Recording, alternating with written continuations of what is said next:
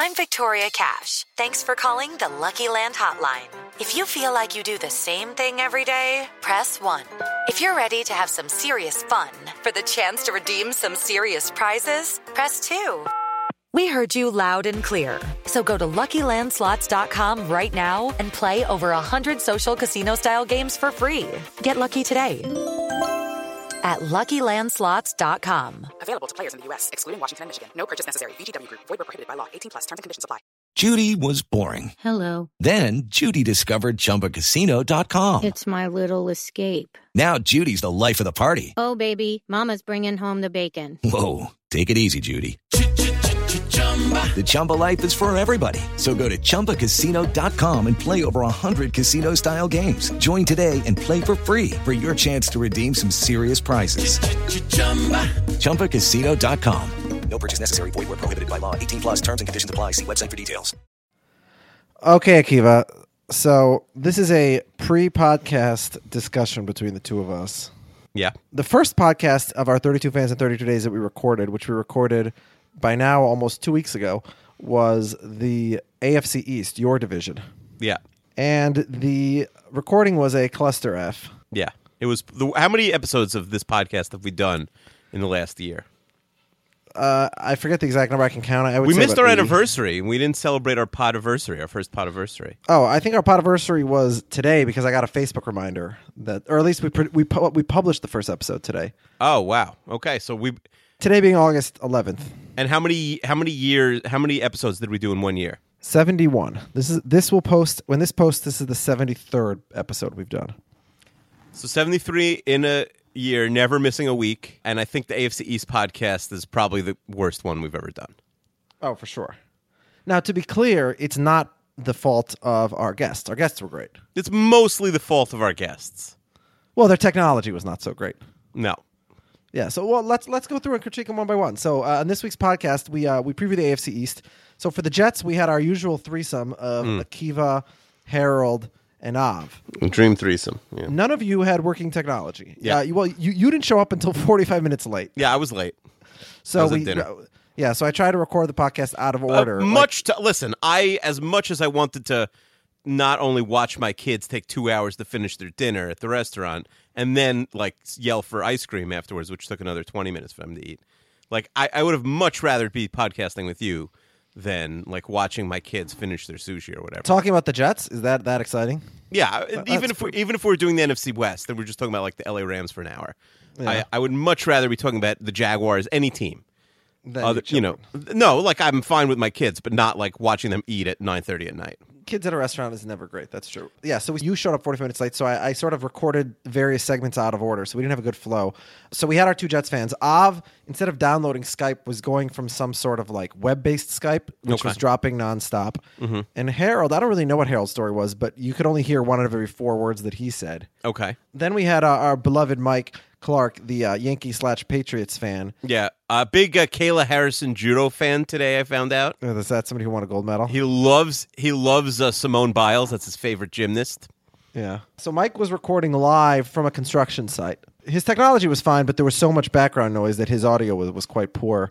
Yeah, Uh, you know, a lot of uh, a lot of trucks going in reverse, so you heard a lot of beep beep beeps and, and whatnot. Mm-hmm. Uh, said the little blue truck. I hope That's you a- take that uh, out. what my children's book joke?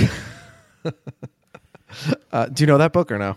No, I, I like I, I don't have kids that little anymore. I mean, I have one, but whatever. Yeah. I did that already. You're not holding with kids' books anymore. No, I don't know what's going on. Well, you just had the whole conversation about Peppa Pig in the in the episode that. oh yeah, my two-year-old, but he doesn't like books. He likes destroying things. Oh, okay. who, who else can we blame here? All right, so actually, Dale, our Bills fan, and Esther, our Dolphins fan, their their technology was fine, but Yeah. but it was mostly the Jets and the Patriots, the, the best teams in the division last year, who really drag drug it down. Yeah, drag, yeah, and the Vikings it? fan. You you did a lot of dragging down. Yeah, well, I always do, but not because my technology. No, So yeah, so all in all, it was a disaster. So we're critiquing our podcast. This is really a great advertising. You should really listen to the next hour because we're telling no. you right now that it's going we're- to be terrible. I'm saying don't listen to it. It's awful. yeah. Well, I, I was being sarcastic. For but- yeah, but for like completest sake, if you want to listen, listen. But and it's if you're not like 32 fans completist, it's yeah. not like awkward, awful, or funny. Like there's just no reason to listen to it. Probably. Well, just the technology, it, it- the audio quality is not good. So we start. You and I, when we recorded this, which again was a while ago, by the time this is posting, Mm-hmm. we had we had had a, a a week of fighting.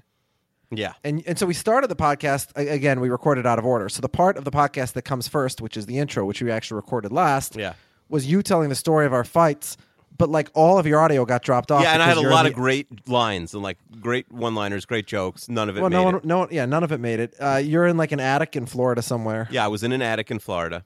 Yeah, I, I guess when you're in Florida, you want to be as high as possible, right? Because like the sea levels are rising. Wait, well, but there's then no the basements hurricane- in Florida. Yeah, where's where's the safest place? Well, the safest place to be is not in Florida, obviously. Oh, sure. But but if you're gonna be in Florida, wh- where's like the place you want to be the most? Mm, I would say a Rays or a Marlins game because there's nobody else there. yeah, yeah, so- yeah. There's no way you're gonna get like Yeah. trampled or anything like that. yeah, that's safe. Uh, no, but a Marlins game, you could get hit by like an errant Giancarlo Stanton, you know, hit, and, and that's that's it. yeah, for that's you. true.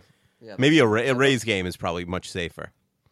Yeah, well, except that sometimes you know, like like Miguel Sano's hitting balls off the uh, those uh, those catwalks they have up there, and then it can shoot down at a strange ricochet, and you might not be prepared. Yeah, I'm not for it. worried about the Twins hitting. That would be a, a very ironic way to die if a Twins batter hit you. So Miguel Sano has played two series in Tampa in his career, Mm-hmm. and both in both series he did something that nobody else has ever done. So he hit last last year. He hit a a ball off of catwalk B, which had never been done before. Okay. And it was Just a uh, reminder, this is a football podcast now. Yeah. Okay. Anyways, I'm just saying. Um, he's been just go to Deadspin and search uh, Tampa Bay Rays Miguel Sano. You'll or you, Yeah. you don't have to go to First, Dead- uh, refresh my article a few more times because it Yeah. topped 100,000 views, but let's get it to 200,000. it's kind of incredible, but this intro to the podcast is as bad as the podcast that's coming. This is a terrible intro. No, this is great. This is much better than the podcast. Keep listening to the intro. The second Chester's, "Ah, okay, welcome back to another episode of 22 Fans in 32 Days. We're here. With, you know, once he starts doing that, please shut it off. What's worse, Tim Kaine's Donald Trump impression or your Chester impression? I haven't heard Tim Kaine's on. I, I'm really trying to avoid all politics. That's the best part about the Olympics. Has been a total reprieve. Donald Trump could. I, I think he scaled like Trump Tower yesterday with suction cups. I'm not paying attention, but Yeah. he could do whatever he wants, and I'm ignoring him for the next two weeks. Oh, so are you saying so he's trying to get the crazy out of the way right now? Because his crazy has been risen to like a whole nother level. Yeah, like say something really dumb tonight. It's fine. People will just be paying attention to Michael Phelps. Like like what? Like threatening to assassinate Hillary Clinton? nah, that's old news. oh, so you are paying attention a little bit. Like it, what? I just say like wacky stuff. Like guarantee he could win five gold medals if he was in the Olympics in different sports tonight. Yeah. Or like claim he won five gold medals. That's Kim Jong Un level. Sure. Yeah. Is there anything else we got to say in this preview? Oh, we should ask for uh, reviews, right? We haven't done that in a while. Don't no, don't ask for a review this episode. It'll be a bad. yeah, that's review. true. yeah, wait till you listen to another episode. The- The other uh, the other episodes I think have got pretty good feedback so far. So listen to another preview episode. So do you want to talk very briefly about the AFC East now that we can actually Sure. hear your Yeah, we can talk about the AFC East. I got nothing right. better to do. yeah, let, us not uh, let's not like say too much because we're gonna ruin. But The, the give me- awful preview. Okay, I don't yeah, want to ruin the preview. gi- we've give me like people not to okay, give me to. two sentences on the Miami Dolphins. Obviously, everything depends on if Tannehill makes a jump. I don't think he makes a jump. I do like Gase. He's already like 29 years old. I know, and, and I, I, I like Gase a lot. So I think that the jump comes from Gase improving the rest of the team. Their coaching situation was so abysmal last year, and again, that was the team I did predict to win the Super Bowl. If you're a longtime listener, you remember. Um, but I, I think just from getting rid of the uh, anti-Semitic wife of the former cornerback, I feel like I feel like it's just like uh, Mika? M- Miko Grimes. I feel like Yeah. They're good for another couple wins. I, I think they, they have a chance at doing what the Jets did, which is like hovering last year, hovering around the 9 7, 10 and 6 mark. And, and if that gets you the Oh wow, 16 in you the are playoffs, great. very positive about the Dolphins. No, I, that's their uh, absolute ceiling. But I, I like Adam Gase a lot. yeah, I guess Guy so. won a Um, Super Bowl with uh, you know Peyton Manning yeah. at quarterback. All right, so he's a quarterbacks coach, offensive coordinator. The team won because their defense, and so that makes him a good coach. Yeah, exactly. Okay, all right, all right. Uh, what about the Bills? Give me your your blurb on the Bills. Yeah, I think it's over for Rex. I think he doesn't make it through this Oh, wow. season. I, there's oh, a Oh, lot wow. of talent. They have the second most talent in the division. Oh, for sure. Yeah. No question. But I just think Rex wears at his welcome pretty quickly. Here's the thing: their defense is going to be better than last year. The problem is, I think their offense is going to be worse because there's no way. Ty, you're no, there's no way you're getting what you got from Tyrod Taylor last year, and also there's probably very little chance you're getting from the running backs. I read somewhere that they had the most 20 plus yard touchdown runs last year and the most 50 plus yard run touchdown runs, mm-hmm. but their running game was not particularly good, even including those. So basically, it was sort of an anomaly. Yeah, and they got a career year out of their line. Like, is an aging Rich, Richie Incognito going to have another like dominant season? Also, uh, Ragland, who we, you know, when we recorded the podcast, he was still healthy, but he's probably out for the year now, linebacker. So their defense might yeah, not. not- I think their defense will still be better, but t- No, yeah, their me- defense will be fine. Uh, to me, I, I, I think Rex is the biggest issue. I just think that he's he's got a lot of Trump in him, and I you know it it's like it's cute at the beginning, and then it just wears on you after a while. I think. So, do you think that their season takes a turn for the worst, like midway through the year after election day? He sort of becomes depressed when, when Trump loses in a like a in a dramatic, historic way. Uh, a nice knockdown from the British fighter on the Uzbeki fighter. Okay, uh, to You answer know- your you know- question, You know what's great when you're live watching an Olympic event that will be like super old by the time this posts. oh, nobody cared about it even before. Oh, yeah. This guy is getting All right, smashed. okay, fine. Uh, the Jets. Quick take on the Jets, your beloved Jets. You know, they could go. They could be all over the map. I'm obviously always pessimistic. I think they're going to Yeah. be six and ten. I just, I think that the the line for them between ten and six and, and six and ten is so thin. Oh my god, that was a ferocious knockdown by the British fighter. And um, there's no way that they could let this continue. The guy couldn't even stand up when he was walking around. What did you think of the Brandon Marshall Antonio Brown bet? What's the bet? I don't even know about it. What's the bet? So Brandon Marshall and Antonio Brown made a bet over who has more receiving yards this year, Yeah. and they and they each bet a car. But this is Brandon Marshall, the the wily old veteran.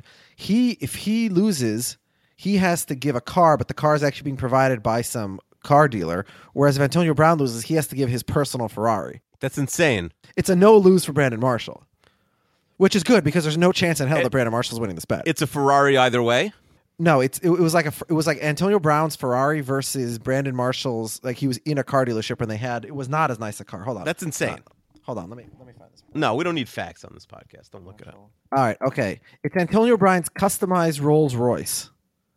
And by the way, you got to see this thing. It's it's pretty cool to look at. Now this is a, a no lose bet for Antonio Brown if he stays healthy. Because even Okay, if Marshall has a monster year, if they Okay, both oh, okay, play, yeah. Uh, So it's a 14 Porsche against a Rolls games. Royce. So first of all, this Rolls Royce probably costs you know maybe half a million dollars. The Porsche costs what? Maybe a hundred thousand. And the Porsche is coming from a dealer, so it's not even any. what you know, can I tell you how? Cor- they're not going to let them buy. No, okay, yeah, keep going. Sorry. Okay. Yeah, so um, I think the Jet season is going to be much like Brandon Marshall's bet. It's going to be you're going to lose, but if you were, you know, you were if you were expecting to win, then you're asking for trouble. And then the Patriots, the problem is their schedule's so easy the first month, so even with Garoppolo, they're not really going to suffer. Uh, yeah, I'm not. I'm not concerned about the Patriots. You go two and two, you're fine. What do you think about with uh, with Marty B, Martellus Bennett on the other side of Gronk? Do you think that's going to really help their offense? Yeah, or- I mean, if they could keep the double tight ends healthy and out of prison, like you know, if Yeah. they, they're ever able to do that, then it, it's an unstoppable force because you can't you can't guard Gronk and Bennett. But Gronk literally hasn't stayed healthy for one full season more than one time in his whole career. yeah. Well, but if you get a dozen games out of him, Yeah, Okay, and then and then ultimately his health didn't matter last year because they, their offensive line was on eighth stringers by the AFC Championship game. So it remains to be seen how much their line is rebuilt. On paper, it's not that fantastic. I mean, he just needs a mediocre offensive line, and they're the best team in the AFC. But I don't know if they have a mediocre offensive line. all right. So now that we've previewed the AFC East, let's go to our podcast where we're actually going to preview. By the way, uh, so they just had a, a, a commercial on TV for Florence Foster Jenkins, movie starring Hugh Grant and Meryl Streep. Oh, I just listened to an interview with Meryl Streep. I'm Streep going to about that say podcast. right now, if you said Akiva, right, go to the movie theater. It's like five minutes away. I'll give you ten grand. I would really have to stop and think about it. Oh, come on. That's ridiculous. I, it's an absurd. There's no way I could sit through that movie. I'd have to like sit through it and pass a test on it at the end. How about that? I don't think I could do it. well, first of all, it's Meryl Streep. Meryl Streep is always good. Nah, she's overrated.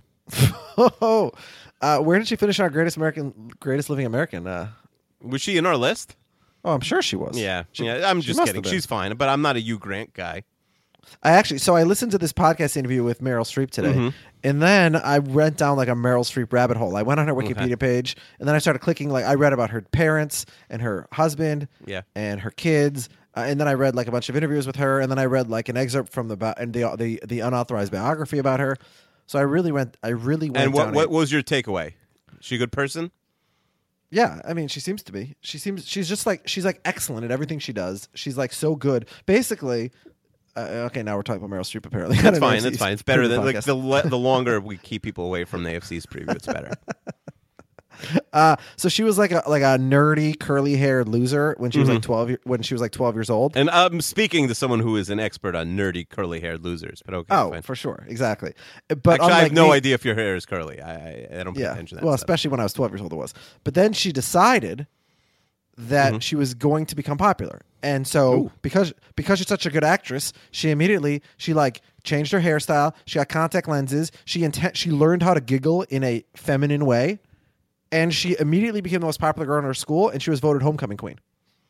yeah, that story sounds apocryphal. Well, well, no. So she, this is not nothing from her. So she refuses to speak about herself, and she was like really upset about the biography, apparently, Mm-hmm. because her attitude is the whole job as an actor is to pretend, and I don't want anybody going beneath the curtain and seeing who I actually am. because Oh, I'm don't still be in- so precious, Meryl Day Lewis. Anyways, so but I saw these pictures of her when she's twelve, and then I saw these pictures of her when she's fifteen, and it's quite Oh. a transform. Oh, so you're saying she, when she was underage, she was very attractive? Is that what you're saying? Anyway, so yeah, so basically, what the the the, the biography basically interviewed everybody like who went to school with her around her, Mm-hmm. Yeah. from like elementary school all the way through, you know, like Yale, and and she would not she would not participate in it because she's very. You maybe think it's faux modesty, but she's very modest, and, and Mm-hmm. really just she she says you know she doesn't want until her career is done she doesn't really want to talk about herself. Okay. So anyway, yeah, it made reading about her today made me more of a fan of her than I Would you was. read the book now that you went down the rabbit hole? I feel like I got like You got a it. solid twenty percent of it. Yeah, you got and it. it's, I hear it's you. not like it's not like I'm desperate for more Meryl Streep info right now. Do you have any book recommendations? People going to the beach. It's the summer. Yeah, I do actually. Okay. What's your book recommendation? So right now I'm going back and forth between uh, three books. One of them, which I actually mentioned on the podcast, you made fun of me, is called A Man in a Hurry, and it's a book about the world's greatest walker. He was a competitive walker in the late 19th century. Wait, is this the uh like race walker? Edward Payson Weston. He was the most famous athlete in the world in like 18. Well, do you because I made a joke in the Deadspin article. I said go read a book instead Yeah. of and I then know, and- and then someone in the comments was like, "Might I recommend? Is this Yeah, I know that, and I said that to you. Yeah, exactly. Yeah, it's You should um, you should tell that person that you that you read the book. Edward Payson Weston is the name of the guy. Oh, it's 1910. He walked from California to New York in 77 days, and he was 71 years old at the time. The other book recommendation. So David Remnick, the editor in chief of the New Yorker, did you Mm-hmm. know that he was a sports writer? That's how he started his career. Yeah, Oh, you did. yeah, I think I knew that. So um, a- after Muhammad Ali died, newsflash by the way, uh, spoiler alert for those who are behind. Muhammad Oh, Ali died. Stop it. So I was listening to an old interview with with David Remnick from like 1998 when the book came out. He wrote a book called King of the World about Muhammad Ali. So I bought that book. I started reading that. That's been very good. hmm Yeah, you couldn't pay me to read a Muhammad Ali book anymore. I just think like I'm I've oversaturated with Ali You're stuff. over. All right. And then my third one is A Safe Haven, which is a book about Harry Truman and recognizing Israel in 1948 Mm-hmm. by Allis Radosh and Ronald Radosh, who I assume are married to each other. Oh man, but- can you imagine writing a book with your wife? that sounds horrible. Hold on. I hope they're Okay, I hope they're so brother and sister. It's funny you mention that because the world's greatest walker, A Man in a Hurry, Edward Payson Weston, Yeah. that has three authors: Nick Harris, Helen Harris, and Paul Marshall. Can you imagine being the third wheel Oh, boy. writing a book with a married couple? I feel like you could probably pull you know pit them each each against each other. You could probably do something with that. But like, what is going on with this race walker that they needed three people to write a book about? him? That's a lot of people writing one book. Usually, you have one author, and then you have like you credit people who were like helped with the research. But I did. don't I, was it- thinking, like, you know, I wrote this list, and now maybe, like, if I want to do a little freelance writing, this, like, what if I wanted for next baseball season, you know, to rank all 750 opening day players from one to 750, something just as an idea. Yeah, well, that's what I said to you. This podcast happens to be a podcast that already does all kinds of rankings, Mm-hmm. and we, and by we I mean you, or you know, or I can help you, or you can do it by yourself. Either way, but like, ha- has already done all the legwork of, of Yeah. putting together the well, list. that's what I was thinking. So now, then I was thinking, like, oh, Chester could do the, the statistical analysis. I would never let you write one word, but you could do the statistical analysis, Oh, and you we could do a credit. co-byline. But I'm not sure it would work out. I feel like we get into a big fight the first. yeah, time. I, don't know. I don't honestly. I don't know how you write anything with anybody. Like in college, I had a couple times where I'd, it had to be like a group paper. Yeah. but I didn't really trust anybody else with Yeah. my grades. Right. So this is totally getting off topic. No, no, it's fine. yeah so i took a class i took a class uh, a political science class called human rights and in our class we had we had groups of four that had to write a final paper together and again like with all due respect to the other people in my class you know i want to make sure i'm going to get an a and how do i know that these people are going to get me an a so what i said to the other three is i said you guys just do the research on one quarter of the project and then send me your research and then i'll actually write the paper because you know, then I could sort of trust myself. And they were happy to do that because it meant less work for them. So I did that. And the other three, the other people sent me like emailed me the night before it was due, and then I wrote the whole paper. I stayed up all night, and one of the four never sent anything. And I like, called him, I emailed him, no response, no response, no response. So I ended up like as part of my all nighter, I had to do his research and write his part also.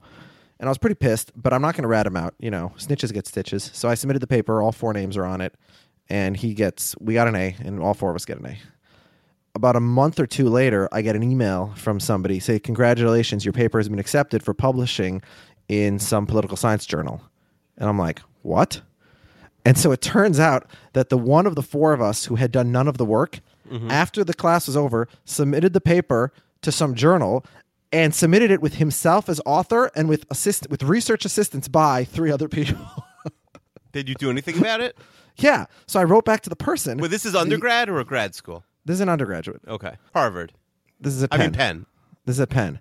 So I wrote back to the to the the editor of the journal and I said, "Hey, the guy who submitted this paper had nothing to do with this paper. The paper was written principally by me. The other two people helped. This guy who's taking credit for the entire thing now actually did nothing." And it's pretty ballsy of him. I mean, that's like a ballsy move on That's his part. insane. you know? Yeah, if it was one Yeah. of the helpers, it would be one thing. And what'd you do? It's not even like he submitted us all as co-authors. He submitted just himself as the author and then us as like his assistants. Right, it wasn't four equals. Yeah, it was it was kind of incredible. What? So what? What happened?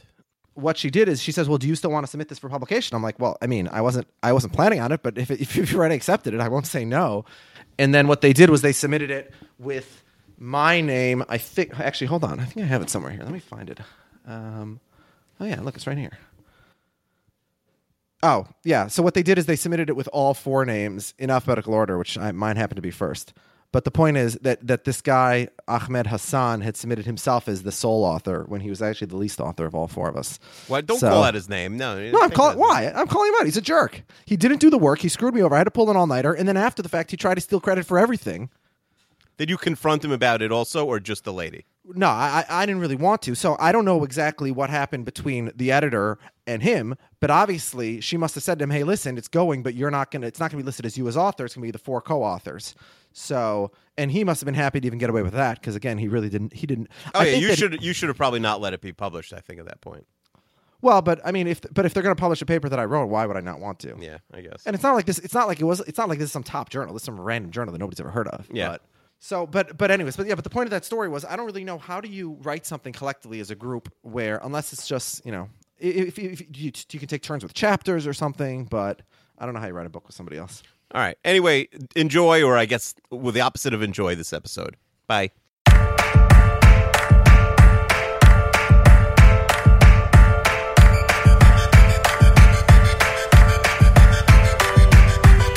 I'm in this world and they made Welcome me a back monster. 32 And if you want to feature on your record, it'll Chester, cost and ya. with me, as Seen always, so many men the turn imposters most and go and published they soul Deadspin author by word count in history, Akiva Wienerkur. Akiva, how are you today? I'm doing great. I'm making here with all my Deadspin cash. Yeah, you, uh, Akiva, you and I have been fighting a lot the last week or so, and, and you equated us to a marriage, which, you know, I I gotta be honest, I'm I'm getting less sex from this podcast than I am from my wife. So if we're a marriage, we definitely do need counseling.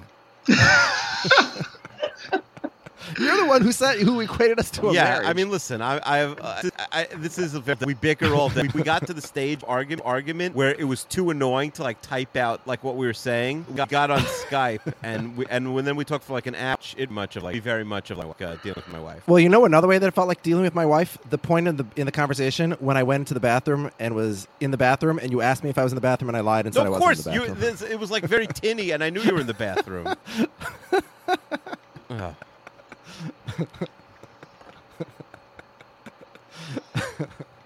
Ugh. All right, Akiva. So we, I am excited. Quadruple header as we are previewing the entirety of the AFC East. So uh, we have four guests with us tonight. The uh, we'll go in uh, reverse order of success last season. Not not as a person, but uh, the team that you're a fan of. So we'll start with uh, the Miami Dolphins fan Esther Birnbaum. Esther, uh, you still work at Paul Weiss, is that correct? It is. It's Yeah, not the same uh, without you. Yeah, so you work at the law firm that I was at. Wait, do you? Uh, is this like a thing that we go into everyone's employment before we before we talk about their team? Well, no, but I, you know, look, that was Is my that- law firm until Is five. that like a, the, the new wrinkle in 2016? We're going to ask everyone where they work. Look, Akiva, you know that when I was at Paul Weiss, where I was until about five months ago, it was frustrating doing an NFL podcast because being at the law firm of Ted Wells, the law firm that produced the Wells Report, I Sure. could not give my honest opinions about Ballghazi or Deflategate as it's known. So, Esther, I'm just wondering, and I'm not trying to get you in trouble. That's a lie. I clearly am. But how hard is it to be on a podcast with a Patriots fan and when you're not able to express your true opinions about Deflategate? Um, I, it's time to move on. I don't want to get you in trouble. I don't want you to lose your job. Okay. I'm moving on. Okay, we're moving on. Okay. And next we have uh, Dale Hodge. Dale, you are working hard every single day to make America great again. Is that correct? yeah, I wouldn't use those words exactly, but I am trying to make the general public much more enlightened. Yes. Dale, do you know Ak- Akiva's a huge Trump supporter? Huge, huge. Uh, well, we'll we'll have to discuss that a different time. All right. Um, and uh, and speaking of distasteful characters, uh, here for the for the New England Patriots is, is Michael Clark. Michael, you are a Patriots fan and a Yankees fan. Is that well? Actually, hold on a second. So the tables have turned in Major League Baseball. The Yankees were sellers at the trade deadline. So, have you bought your Kris Bryant jersey yet? You used to be a Lakers fan, but I, I think he's a Warriors fan at least since uh, July first. Is that correct, Mike? You guys have me pegged. All right. Then um, then of course we have the usual. Wow. Mike, uh, wait, I will give you a chance to defend yourself. Uh, what year did you become a Yankees fan? Uh, birth. So, uh, 1986? 1996? 1986, man. Wow, okay. Wait, wait, what year were you born? 1986. Birth, I said. I was putting Yankee pajamas when I was a baby. All right. Okay, fine. That's acceptable. Look, if, if your parents brought you up that way, then uh, we can't blame you. It's really their fault. And then, of course, we have our usual clown car of Jets fans. Uh, Akiva brings both Av and Harold on. Harold, I tried to uh, block you from the podcast last week. I, I was told by a number of your listeners that that was the case because I was too optimistic. I, I, I was almost right last year. They had ten wins. I predicted eleven. What do you want from me? To be wrong? Yeah, you, you predicted them to make the playoffs. Did they make the playoffs? Almost. They were one quarter away. All right. Okay. So uh, let's let's jump right into these rosters and these teams, and let's take a look at these teams in 2016 and figure out if they're going to be better or worse than they were last year. Tell me, baby, better, So let's start at the bottom of the division, at least based on last year's standings. And so that is, of course, the Miami Dolphins. Esther, I think uh, you guys entered the season last year with uh, playoff hopes, and things uh, started very, very badly, and they only got worse. I think Bill Simmons had the joke once years ago. He said that the Dolphins' collapse is like Hanukkah. It comes every year sometime in December, but nobody has an idea when. And uh, last year, it came in September. So let's start with your offense. Is your offense going to be better or worse than last year? Well, you can only hope that they're better, but um, I think expectations are pretty low for it after you know so many years of collapse.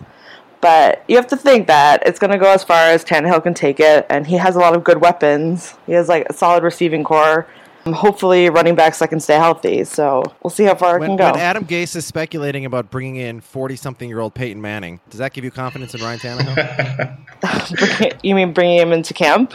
Yeah, That's what I heard. Aren't they talking about that? Um, well, he was there this week. He was there with Marino, standing next to each other. Is your expectation that this offense is better or worse than last year? Uh, my expectation is better, um, just because I don't think it can be much worse. With DeVante Parker and Jarvis Landry as receivers who hopefully can make huge plays on the ball, even if it's not thrown, you know, perfectly, you have to hope it's better. My expectation is that it's going to be better. My expectation is that um, Adam Gase is going to help Ryan Tannehill out, and I think that's like the main focus. I think the office can offense can only go as far as how good Ryan Tannehill can be. And what about with Lamar Miller gone? Who's going to be the running back? The running back is going to be Arian Foster as long as he stays healthy. I mean, Arian Foster is competing with Jay Ajayi for starting running back. Right now, Ajayi is injured again. I think he has a right knee bruise. You have to assume if Foster can stay healthy, it's going to be Foster. But When's the last time Arian Foster was healthy? Right. So you mean at least for a few games, hopefully he will be starting. If not, it'll be Ajayi. If not, um, Kenyan Drake has been. I think he's been practicing a lot in camp. I think he's the rookie. So really, honestly, I think it's going to all depend on who stays healthy, and they don't have. I mean, they have Damien Williams, who they used on goal line stands last year, but he really hasn't shown that much potential. So I think, I think it's pretty wide open, and I think health is a really big issue at running back. All right, so let's go to the defense now for a second. You know, you have a bunch of old guys like Cameron Wake and Mario Williams. You have the guys that the Eagles literally were paying people to take, that uh, like uh, Kiko Alonso and Byron Maxwell, and then you have Ndamukong Suh, who's amazing, but uh, doesn't seem too interested in playing in Miami, which is weird since he signed a contract there. Is this defense going to be better or worse than last year? I'm hoping that def- the D line will be better. I think the secondary is a bigger concern than the D line. I mean, the Suh Wake Williams, like they're a pretty scary line, but they are pretty old. And but the, like the D line was pretty mediocre last year. I think the secondary has been downgraded from last year. I mean, Byron Maxwell is our like number one cornerback, and they still don't know who's going to be starting opposite him. Xavier Howard, who is their second round draft pick, is injured. He's competing with Tony Lippett. I mean, the strongest part of the secondary is probably Reshad Jones at safety but there are definitely a lot of holes in it. I mean, last year they had like a few weeks where you know they were at the top of the league defensive wise, but then completely crashed. All right, so let's uh, let's move up the standings now. Let's go to uh, Dale and the Buffalo Bills. The Bills are a team that were eight and eight last year, and there were many weeks when they were you know dominating playoff teams and they looked really really good. And then there were weeks when they were losing to teams like Jacksonville. Oh God! Uh, Don't remind me. Yeah, I know. Yeah, and then um, and you and you did destroy the uh, Jets' playoff hopes, of course, at the uh, last moment. So I'm sure that felt good. But as a, as our Jets fans can probably let you know, Rex Ryan's tenure it tends to get uh, worse and worse year after year. So let's start with the offense, where Rex Ryan probably doesn't even know who's playing uh, on his offense. Is this is this offense gonna be better or worse than last year? And last year, I think they were better than expected with Tyrod Taylor coming out of nowhere, really, to be a pleasant surprise. Yeah, absolutely. So I think that they're going to get better this year, and a number of different ways. So they're already top of the league rushing last year, and we have a pretty decent stable of running backs. Um, we just picked up Reggie Bush, which is pretty exciting too, and he'll be a factor in the return game. Um, so running, I'm I'm not too worried about running the ball. I'm not too worried about passing. On the other hand, I think we were, we were 28th, uh, so near the bottom of the league last year.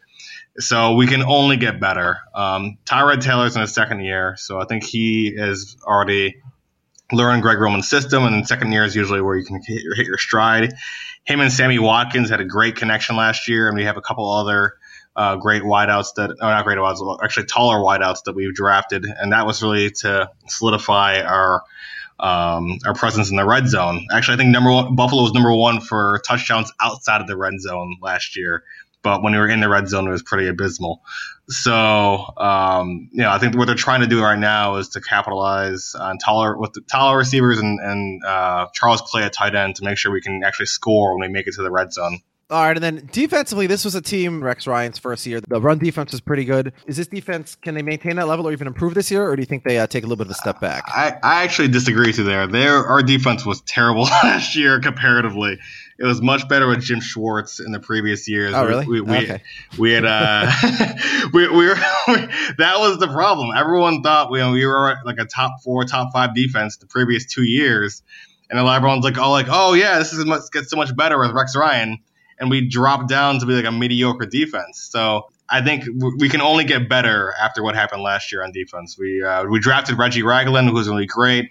We had some hopes with Shaq Lawson, but he got injured. well, he got injured before he even played a down, which is kind of frustrating. But we still have a pretty good front four, and Kyle Williams, Jerry Hughes, uh, Marcell Dareus. So yeah, I think we'll do well. We'll, we'll do better on defense than we did uh, last year. Okay, so now now let's get to the Jets. Harold, last year when we had you on, it was uh, before Geno Smith got punched in the face. Now you're back with uh, Ryan Fitzpatrick. I, th- I think I read somewhere he's getting paid twelve million dollars a year. There's no other quarterback, starting quarterback in the league, being paid between seven and fifteen million. So he's really like all his own and sort of like the very very middle like replacement level as a starting quarterback. Is this offense gonna be better than they were last year, or do you think uh, it, it's only downhill? Uh, I don't think it was Ryan Fitzpatrick as as much as it was Brandon Marshall, Eric Decker, and a little bit of the run game with Chris Ivory.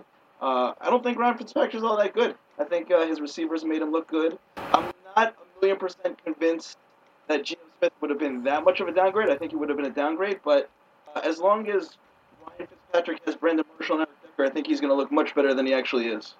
All right, and what about the running game with uh, Matt Forte, who I've always liked, but now he's now he's on the wrong side of thirty. He is on the wrong side of 30, and uh, he's already looking like he's going to miss the first preseason game uh, because of a hamstring issue. So if this becomes an issue throughout the year, it might be a problem, especially since the Jets don't have great running back depth right now. They have Bilal Powell, who was a nice uh, surprise last year for them, uh, catching out of the backfield. But after that, uh, they don't really have much at the running back position. Uh, the one good thing I would say about Forte and, Bo- and Powell is they're both threats to catch the ball out of the backfield, so that will add a little bit of an extra dimension to the Jets' offense. Uh, last year they had Ivory mostly back there, and Ivory was a powerful runner, but he really had hands of stone. He really did a good job catching the ball out of the backfield.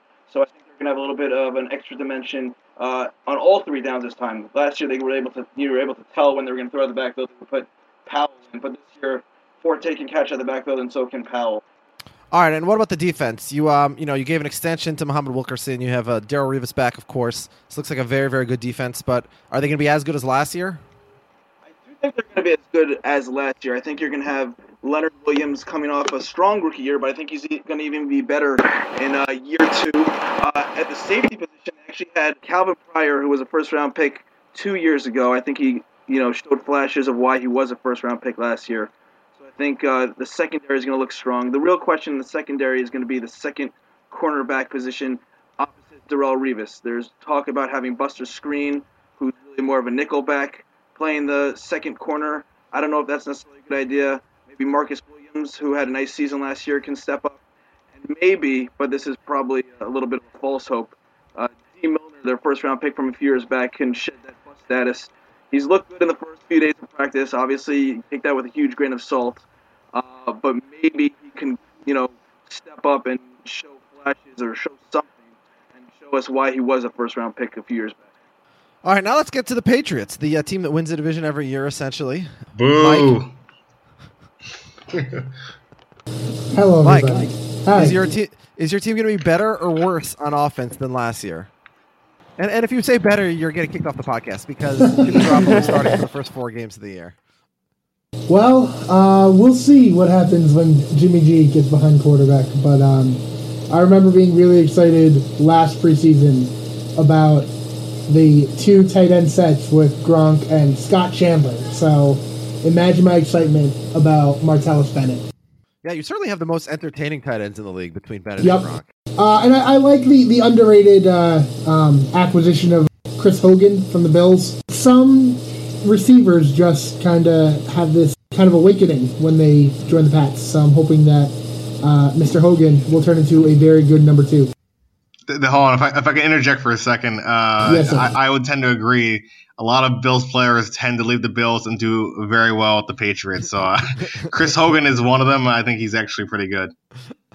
All right, and uh, and then and what about defensively? The uh, the secondary still looks very good. Uh, you traded Chandler Jones. I think that's a, that's a, that's a big hole in the uh, defensive line. Is the defense going to be better or worse? Um, I, I honestly think uh, if they stay healthy, I think they'll be I think they'll be fine. Um, Jabaal Sheard and uh, and Chris Long are gonna swap time at that uh, at that DM position that Chandler left.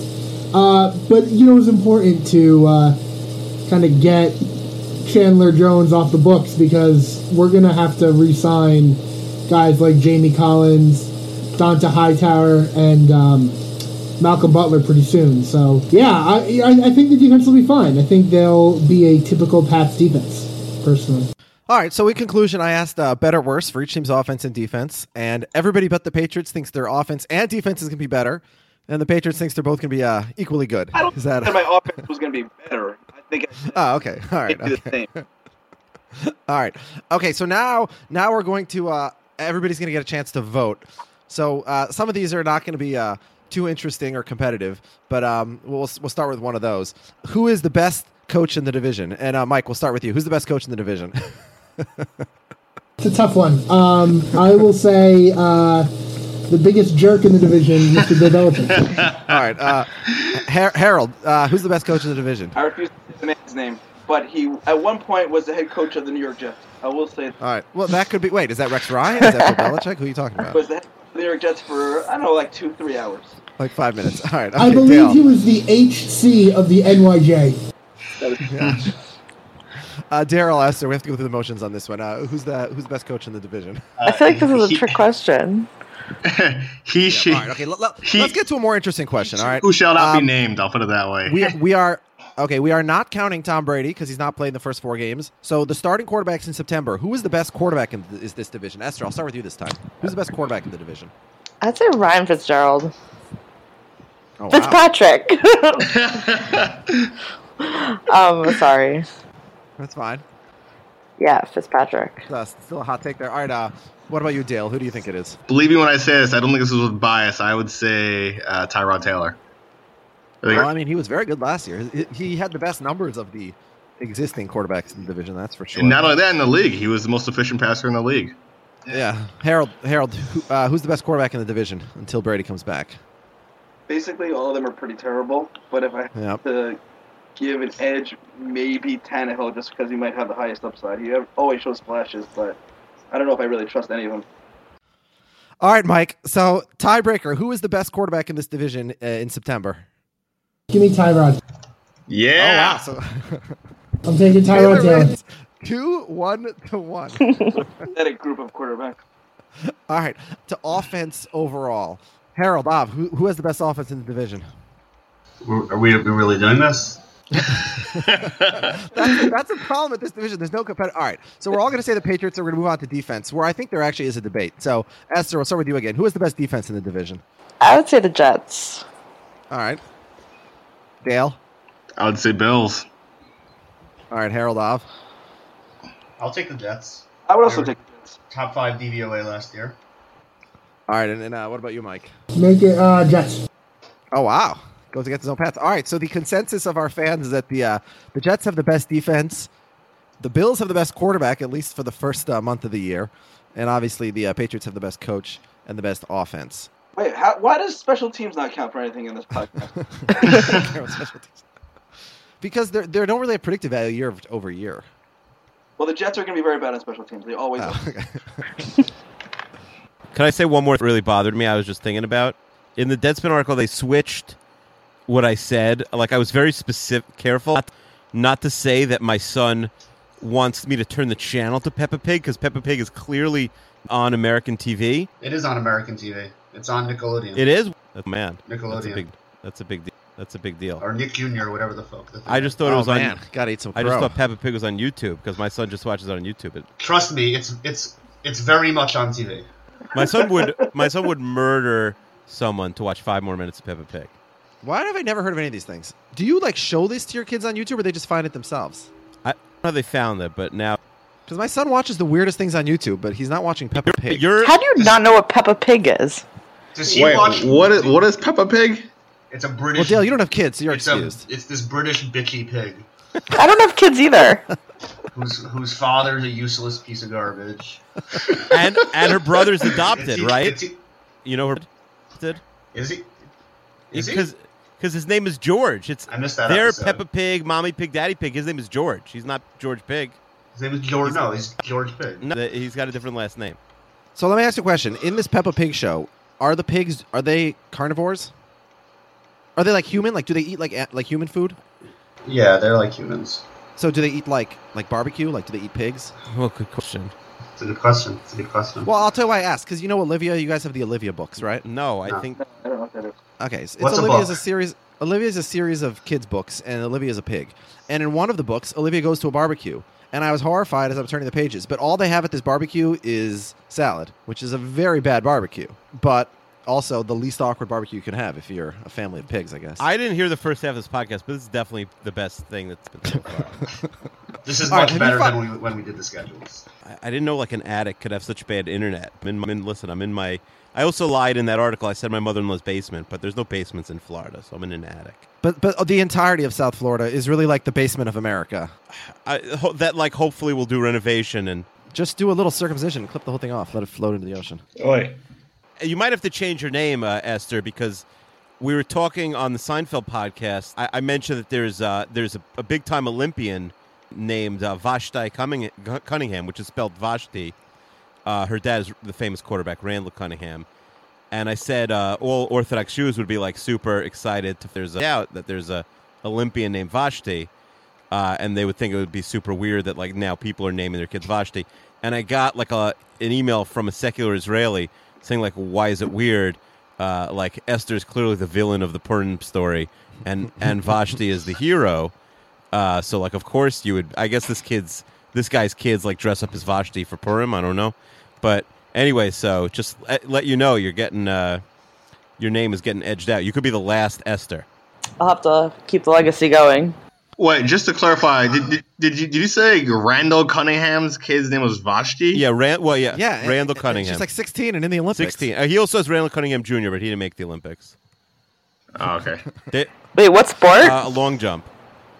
okay, now I know who to cheer Yeah, for. oh, it's a it's a good event. Uh, I'm I'm not going to bore you with the whole thing, but Wait, hold on, Esther. If you I don't know, know who to cheer who, for uh, in the if you don't know who to cheer for in the Olympics, just go to Deadspin.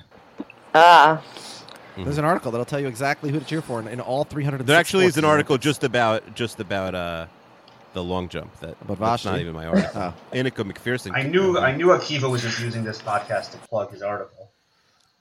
I am I am curious if we get one listener from the, like the you know 65 Microsoft Word one spaced pages down like the very brief plug to this article calling it the 147th best NFL podcast. I wonder if we're going to get one listener from it. Fif- There's uh, like 50 something thousand people clicked on the article. You'd think that a few people f- you know scrolled all the way to the end probably. So of those, yeah, and how many of them want to hear the 147th best podcast? About Well, the they NFL, probably which is what this listened to podcast the number one Seinfeld podcast as I wrote, and was like, "Nah, this is not for me." And maybe they made their way here. So welcome. No, I don't want to get off on a rant here. we haven't come up with a name for the segment because when I called it rant time, Akiva made fun of me. But we uh, we're gonna ask each of you to tell us like what the, the the player you hate the most on your team, or the thing you hate the most on the team, the team, the thing that just annoys you the most as a fan of that team. All right, so Harold and Av, uh, I, I will give this one to Av actually. Av, tell us uh, the most frustrating thing about being a Jets fan. The most frustrating thing about being a Jets fan. Wow, that's a good, good question. The most frustrating. Like this year, 2016. Who do you hate the most on this team? Who do I hate the most on the team? I don't really hate anyone on the team. They're a bunch of nice guys. I don't, What about your owner? Your your owner is uh, making America great Yeah, again. yeah. The owner, the owner's. I was actually thinking before. I think that the the Dolphins are the only team in the division that don't have an obvious Trump connection. Rex Rex Ryan is a Trump guy. Tom Brady is a Trump guy, and Woody Johnson is a Trump guy. So you know what? I'm Okay, rooting so- for the Dolphins this year. All right. Okay, so you got nothing objectionable about your team other than the owner. I, I don't care for Dee Milliner getting hurt every year. You should cut that out. Yeah, let's let's give some Dee Milliner hate. All right, Esther. The tell one- Me, tell me who do you hate on the Dolphins the most? I hate that every single year they seem like they just completely collapse and don't even want to win. It's very hard to watch as a fan. What about your coach making the guys run suicides in like mid October? Dan Campbell, our tight ends coach, former tight ends coach. Yeah, tight end to head coach. In Yeah. eyes. yeah. It was cute when he interviewed for the job this year, but I mean, I think Adam Gase was a good hiring. but yeah, I just hate that they always just seem like really soft. Where is where is Dan Campbell? Is he like? I think he's lifting Jim Thomas Yeah. in the basement somewhere right now. He's definitely at the gym. Did Dan Campbell get a job in the NFL? And he was at, he went to New Orleans. Okay. Is it a Gold's Gym? All right, um, Dale. Tell Yes. us uh, who, who you hate the most on this Bills team. Uh, hate is a strong word, but I do not. Uh, I guess I'm. I hate his performance, and I'm very disappointed by EJ Manuel. Uh, EJ, I had such high hopes for him, and he uh, had his opportunity to shine last year in London against the Jacksonville Jaguars, and he immediately threw back-to-back pick sixes, which allowed the Jaguars to win. So. I'm, I'm disappointed in EJ. Truly one of the don't think he'll be back delights. after this year. What a great game that London Jaguars Bills game. I think I'm going to rewatch that tonight as I go to sleep. The Jaguars Bills game. All right, and uh, Mike, uh, with that team full of cheaters, which one do you find most distasteful? I think the only clean guy on the team. I love Bill Belichick, the coach. I think Bill Belichick, the guy, is kind of a scummy guy. And I also don't like the fact that, you know, we, we can't have a legit season without a controversy. So I'd like for this year to be the year that there's no scandal. I, I like the very uh, passive voice in which that was said. I am getting crushed on this podcast.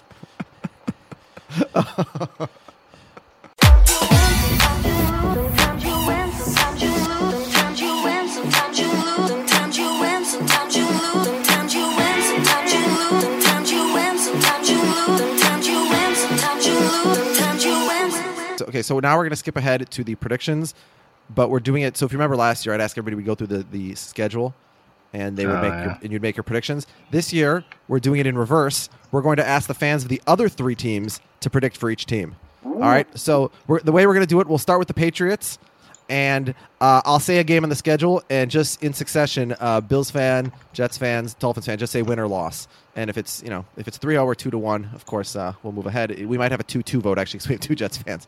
So we'll uh, we'll cross that bridge when we come to it. But okay, so we're to start with the uh, the Patriots.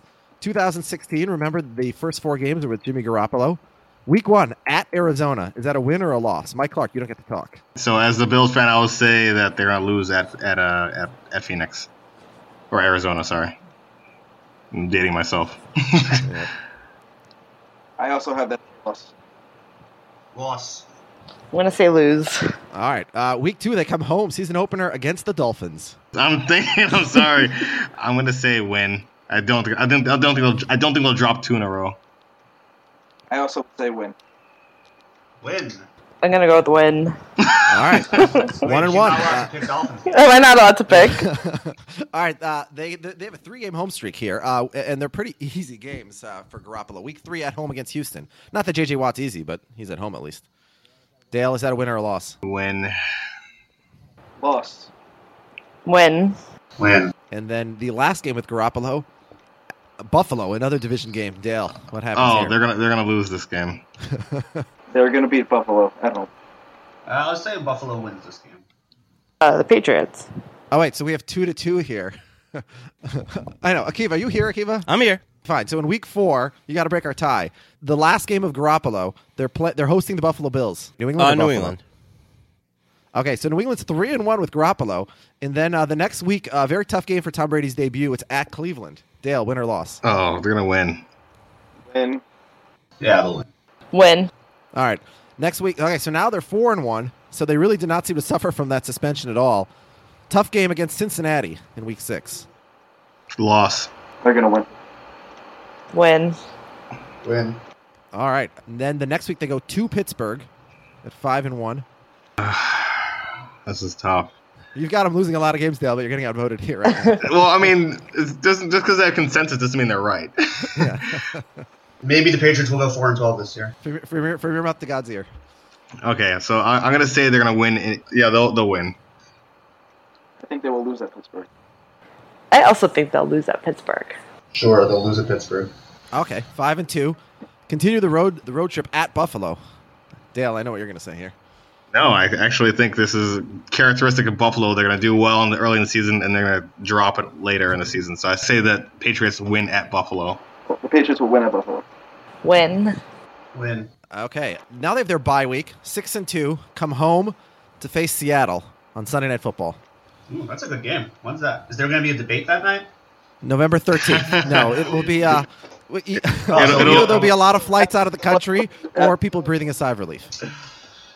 But the Patriots have a bye week over the elections that Tom Brady can campaign for. Yeah, so good buddy. Tom Brady, Tom Brady's going to be upset November thirteenth game. So I'm Oh going to my- say uh, Seattle wins.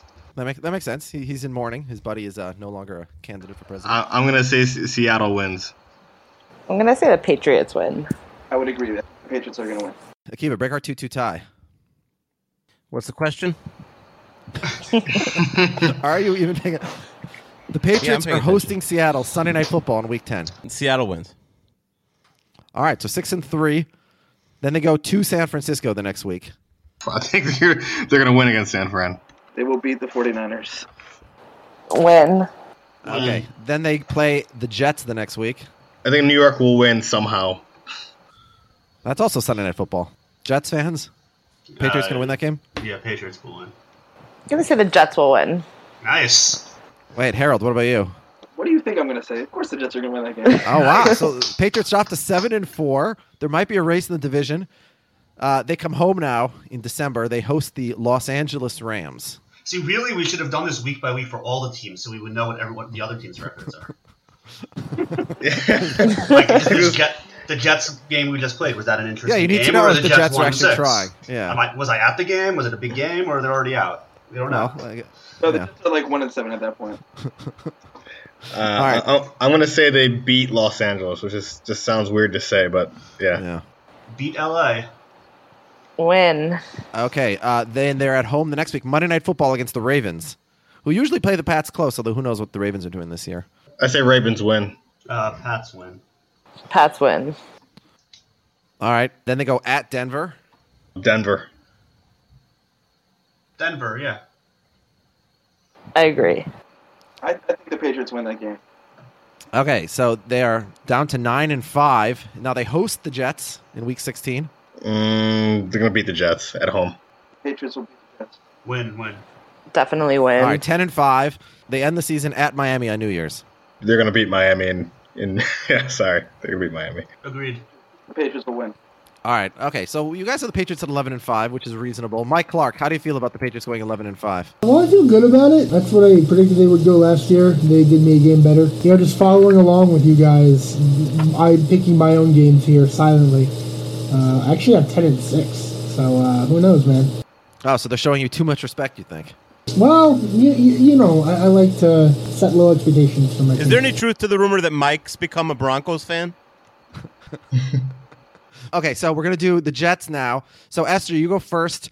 Uh, Mike, you go second, and then uh, Dale, you go third. And if the other two both say the same thing, then we don't even need you, Dale. So now that we okay, so Esther, uh, week one, the Jets host the Cincinnati Bengals. Win. Oh wow! That's an L. Jets will lose. All right, zero and one. Then on short rest, they got three days to go to Buffalo, and they're playing at Buffalo on Thursday night. Esther, Lose. Uh, give them a win. What? Buffalo will stomp them Thursday night. all right. So the Jets start zero and two, and it doesn't get any easier. Now they, they have ten days off, but they go at Kansas City. Win. Loss. This schedule is brutal to start the season. Wow, Dale. I say they lose again. All right, 0 and 3. Now they're at home against Seattle. Lose. The schedule is disastrous. Uh, yeah, that's a loss. All right, 0 and 4, and then they go at Pittsburgh. By some miracle, they'll get their act together. I don't think they'll go on five. Esther, 0 and 4 at Pittsburgh in week 5. Lose. Win. Oh, wow. They win in Pittsburgh, 1 and 4. And again, it does not get easier because the next week they go at Arizona on Monday night.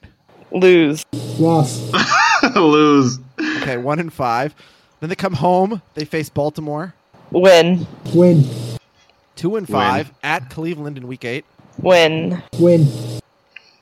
Win. Okay, 3 and 5 at Miami in week 9. Lose. Win. Lose. Three and six, and then last game before the bye at home against the LA Rams. Win. Loss. Win. All right, so they start zero and four, and they're going into Pittsburgh in Week Five, and so to flip that around and all of a sudden be four and six going into the break is not so bad. So they're four and six after the break. They start Sunday Night Football against the Patriots at home. Uh, lose. Win. To be consistent, win. All right, five and six. Wow, and uh, the next week Monday Night Football at home again against the Colts. Win. Loss. Win. Okay, so timeout. Uh, we're going to bring our Jets fans on, all three of you. Come back on for a second. The Jets start the season 0 4. They go into Pittsburgh in week five. You think there's no chance they're going to drop to 0 5. All of a sudden, they turn it around. They're 6 and 6 on a three game winning streak entering uh, mid December. How are you guys feeling now? I'm looking forward to seeing the 30 for 30 about this season. All right. Okay. So okay. Now you guys go away for a second. Okay. Week. Uh, so now let's see if they can keep their winning streak going. They got to go across the country. They play San Francisco in a late game on Sunday afternoon at San Fran. Esther. Win. Loss. Win. Wow. Seven and six. Then they come home to face the Dolphins on Saturday Night Football. Lose. Win. Lose. Oh wow. Seven and six. They got all the momentum. They just won three in a row against uh, a couple of good teams. They lose to drop to seven and seven. Probably knocking themselves out of the playoffs because the next week they got to go at New England on Christmas Eve. And they're going to lose. Loss. All right. Loss. Seven and eight. Let's see if they can do what the Bills did last year and uh, and, and beat them and get back to 500 at least to end the season. What happens at home against Buffalo in Week 17? Win. Win. I will be at this game and they will lose. All right. Okay. So the Jets are going to go eight and eight. Jets fans, how do you feel about that? That's what I would have said uh, going through the schedule myself as well. I don't think they're going to be Pittsburgh going into Pittsburgh, but I think they'll find a, one of the five first six games. They'll find a way to win one of those games, uh, and I think they'll be pretty good in the second half of the season, mainly because they don't play uh, that many good teams at the end of the season. Wait. So Av Akiva. Last year, Harold thought they go 11 and five. You thought they go like seven and nine. So if he thinks they'll go eight eight, does that mean you guys think they'll go like four and 12? no, I, I think that this team is about a seven win team. I think that's what they were last year. I think last year they had an easy schedule. They played a little bit better than they were this year. They have a harder schedule, so they'll probably be more like you know s- five, six, seven wins in that range. I don't. I think the team is pretty similar.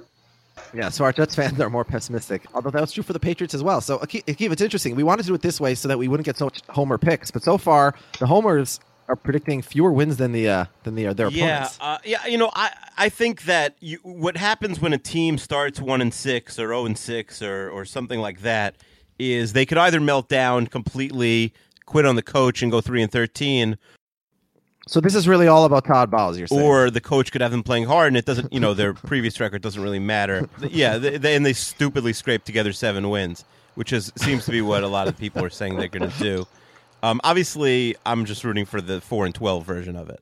All right. Okay, so let's get to the Bills. We will start with Mike. You go first. Esther, you go second. So that we don't even need to hear our Jets fans unless you guys disagree, since there's too many Jets fans and they're confusing us. All right. So week one, the Bills go at Baltimore. Win. Lose. All right. Okay, Jets fans. What happens in week one? Bills win. Uh, agreed. I say win too. Oh wow! Oh, a- a win at Baltimore. So you guys do not think that Joe Flacco is a elite quarterback. All right, week two at home against the Jets. It's a loss. Win. Okay, Jets fans, we need you again. Loss. I think the Jets win that game. Okay, so Bills lose at home, one and one. Week three at home against Arizona. Loss against Arizona. Lose. They go at New England in week four. Uh, loss. Lose. All right, one and three. They go at Los Angeles. Win. Win. Wait, nobody respecting that. Uh, LA Rams. Uh, Jared Goff. All right, so two and three. They come home to face San Francisco. Win. Win. All right, three and three. They go to Miami. Uh, win. Win. Oh wow, you you're not confident in your Dolphins. All right, so four and three, and now they're home against New England. Can they get revenge? Loss. Loss. Okay, four and four, and then uh, Monday Night Football at Seattle, Lose. and now after the bye at Cincinnati. Lose. All right, four and six. Uh, Rex Ryan uh, on the hot seat, and uh, they play at home against Jacksonville. Win. Win. Okay, then they go at Oakland. Loss. Win. Oh, five and six. What happens in this game, Jets fans? Loss. Bills lose. I'll I'll agree with Harold. Boo. Okay, so five and seven. Five and seven. Now you got you, you got to win out really to have a chance at the playoffs. And uh, week fourteen at home against Pittsburgh. This is a must win. You're five and seven. Loss. Win. I have that as a loss for the Bills. All right, five and eight. Season uh, spiraling out of control. You would get to. Uh, there's nothing better and that's in that scenario than to get to play the Cleveland Browns. Win. Win. All right, six and eight. Now you play the Dolphins, going for the season sweep. That's a win. Win. All right, seven and eight, and just like last year, playing the Jets in the last week of the year, trying to win to get to 500 in New York this time. Uh, win. Win. Just, I'll just point out that you guys predicted Yeah, both the they, Jets they changed Bills. the position from two minutes ago. Oh, did That's fine. That's fine. That's fine. Last year again, their league as a whole was like 100 games over 500. so we have the Jets and Bills both going eight and eight. They're both they're both going to win the last game. D- Dale, how do you feel about eight and eight for the Bills again this year? And once again, no playoffs. Uh, I would not be shocked.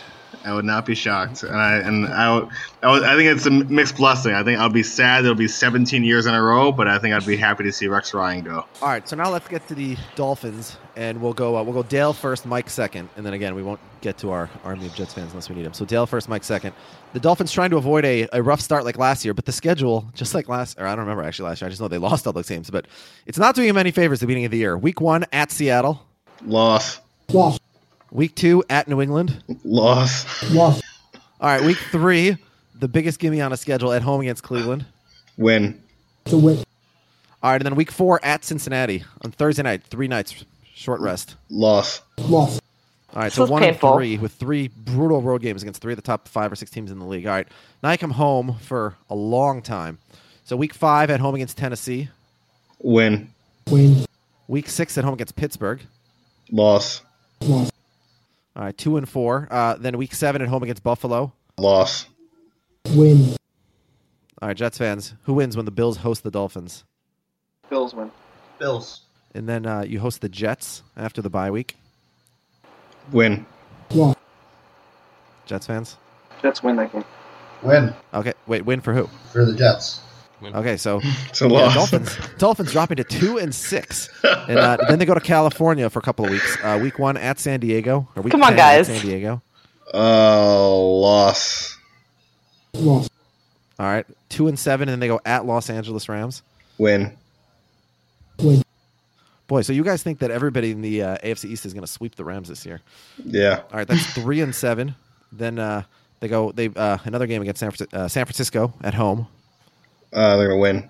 Loss. Jets fans. Dolphins will beat the 49ers. All right. All right, that's fine. That's four and seven. Then uh, week thirteen they go at Baltimore. Baltimore Miami. That was a horrible game last year. Uh, they're gonna win. Loss. In Baltimore. In Yeah. Baltimore, what happens? Jets fans tiebreaker. Loss. Loss. Okay, f- four and eight. Then you uh, play the Cardinals at home. Loss. Loss. Four and nine, and then at the Jets. Win. Win. Wow. they go into New York and win. That makes them five and nine, and then they go at Buffalo the next week. Loss. Loss. All right, five and ten, and then at home against the Patriots to end the season. Loss. Win.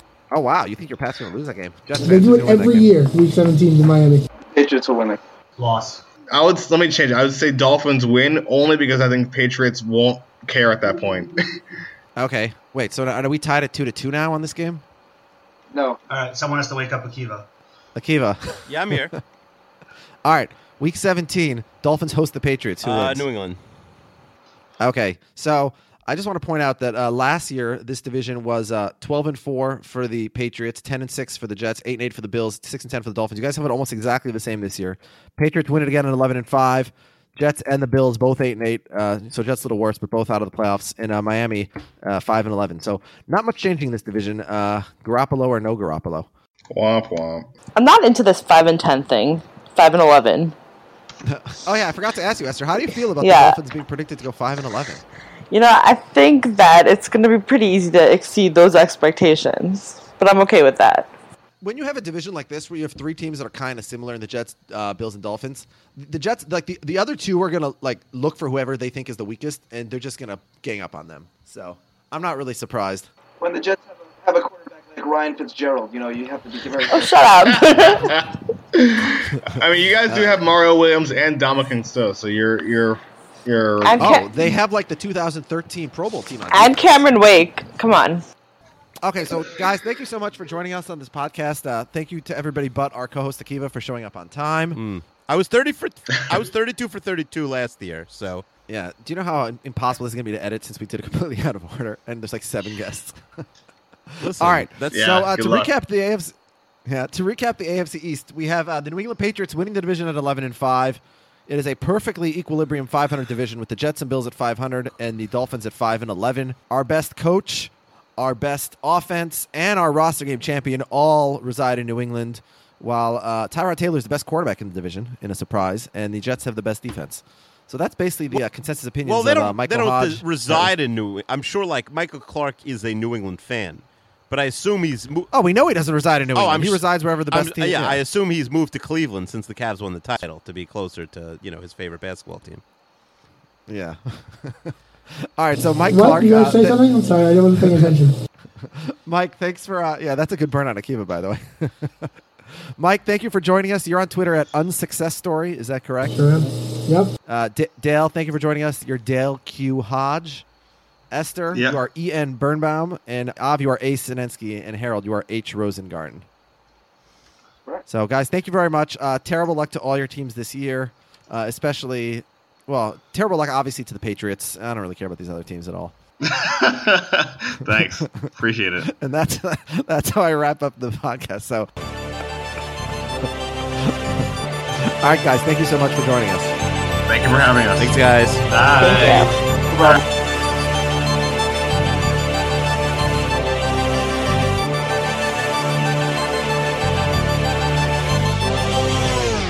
Hello, it is Ryan, and we could all use an extra bright spot in our day, couldn't we? Just to make up for things like sitting in traffic, doing the dishes, counting your steps, you know, all the mundane stuff. That is why I'm such a big fan of Chumba Casino. Chumba Casino has all your favorite social casino style games that you can play for free anytime, anywhere with daily bonuses. That should brighten your day a little. Actually, a lot. So sign up now at chumbacasino.com. That's chumbacasino.com. No purchase necessary. Group. Void were prohibited by law. See terms and conditions. 18 plus. It is Ryan here, and I have a question for you. What do you do when you win? Like, are you a fist pumper?